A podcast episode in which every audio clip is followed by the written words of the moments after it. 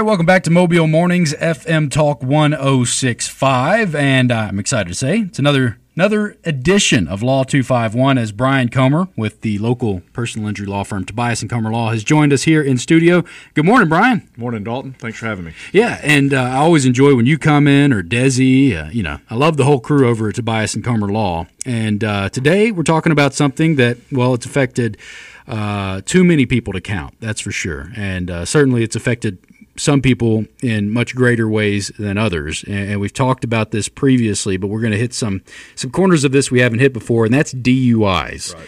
And for so many people out there who either a loved one or they themselves have been injured or otherwise affected by someone else who was out driving under the influence. And uh, I'm sure right now you have, uh, maybe not right now, but over the years you've worked plenty of, I'm sure, terrifying, terrible cases and, and, probably just straight up unbelievable DUI cases. Yeah, we have. And, and I mean, any DUI case is one too many because um, it's just so preventable, particularly now. I mean, we, you know, when we were younger, you know, we didn't have rideshare, Uber, and mm-hmm. Lyft and that sort of thing. But now, I mean, you do. And there are options to get home safely. And unfortunately, I mean, you're right. The, uh, it seems that the prevalence of these are, are even higher now. Um, and then the with cars and particularly with people being distracted, you combine that with alcohol, and, the, and unfortunately, the effects can be devastating. And we've talked in the past. You know, we we have uh, great times down here. We have Mardi Gras, we have football, we have all these great events, and I think a lot of the time and, and what you've said in the past is, you know, be careful. Don't drink too much. Make sure you're drinking water because you might be just over that limit and and and not know. It's important to be very careful.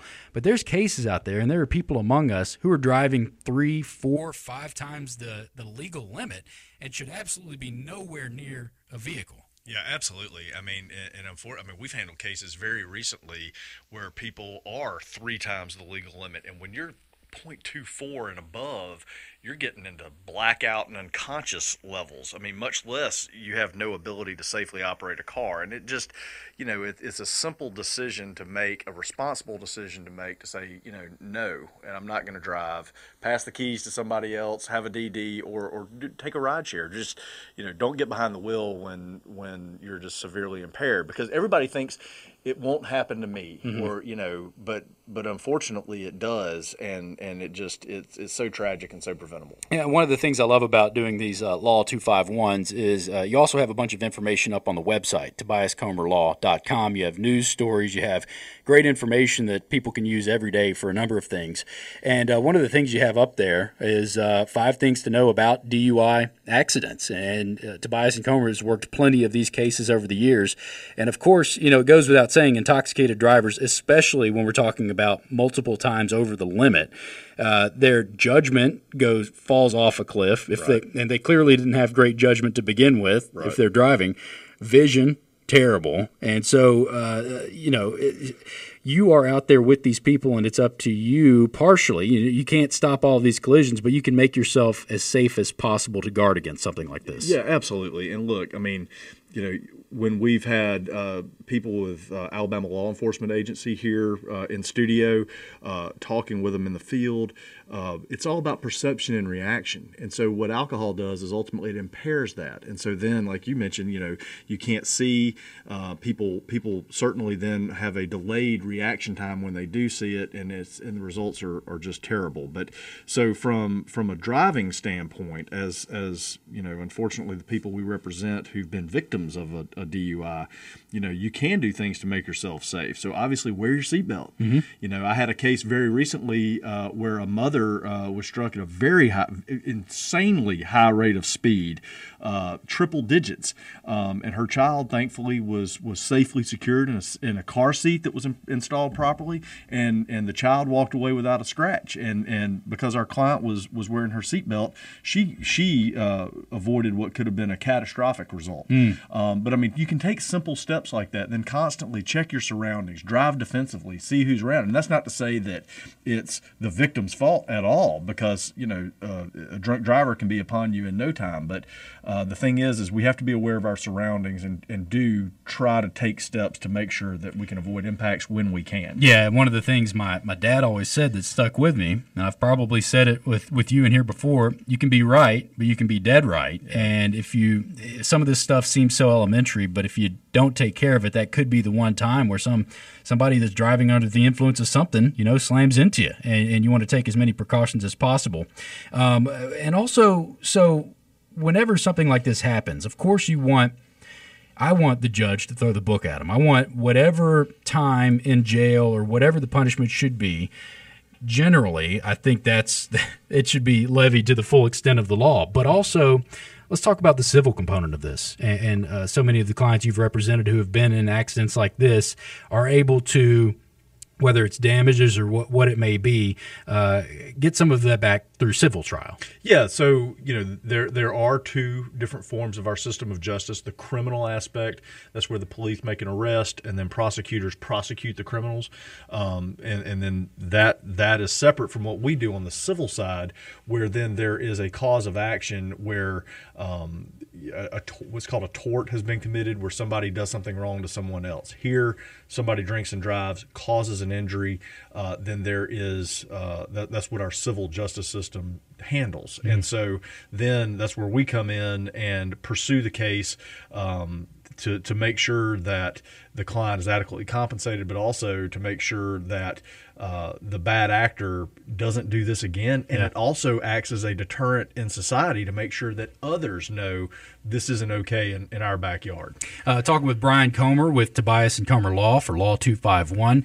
And uh, let's talk about that also. So let's say I get out there. Uh, for some reason, I'm driving around at night, even though I should be up at 4 a.m. in the morning. Uh, but somebody slams into me, okay? I'm following the law, full extent of the law, and they are not.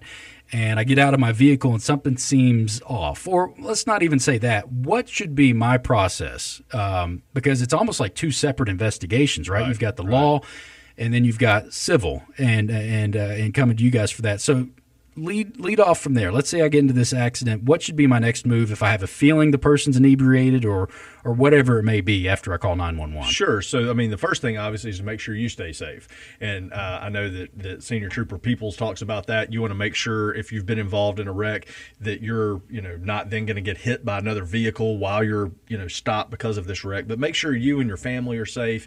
You know, you check on the other driver and you say, you know, they seem impaired.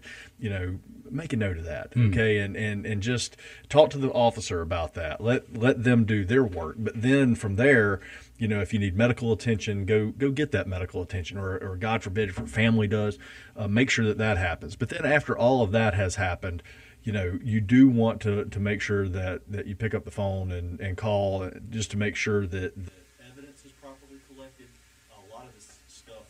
can be time sensitive, uh, and so it's important that an investigation happens so that uh, that evidence isn't lost. Mm. Like uh, all sorts of things that can be collected from a wreck. Yeah, and with some of this new tech in these vehicles, uh, I mean, you can get. we were talking. You can get data points, and you're able to pull a lot of this stuff off and and see uh, many times exactly what was going on in these vehicles prior to. Yeah, that's right. I mean, there most vehicles are equipped with something called an event data recorder, and that logs these data points: speed, was somebody wearing their seatbelt, was somebody hitting the brakes, um, what all was happening, you know, relative to the car uh, moving in space.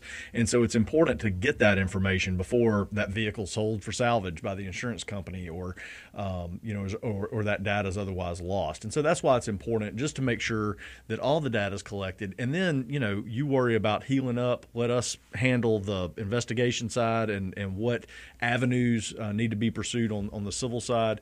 Uh, but then you can focus on getting better uh, and healing and getting through the process. Well, that's one thing I know uh, with you and Desi and uh, the entire crew at Tobias and Comer. You truly care about your your uh, clients. You care about the people around here, and that's evident over the years. Uh, people can see that.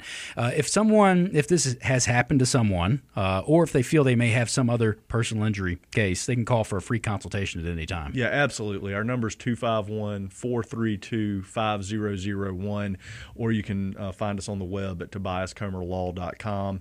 Always the consultation's free, and we're always happy to talk. Yeah, and I'll say it again, but uh, you have this. You have you know five uh, f- top five things to know about DUI accidents. You have plenty of other great news items and information up there at TobiasComerLaw.com. I really appreciate you coming in for another Law Two Five One here, and uh, Brian, hope you have a great day. All right, thanks, Dalton. Appreciate you having me. All right, Brian Comer with Tobias and Comer Law and Law Two Five One. Again, check that out, TobiasComerLaw.com. And that does it for Mobile Mornings. Coming up next, the Jeff Poor Show right here on FM Talk 106.5.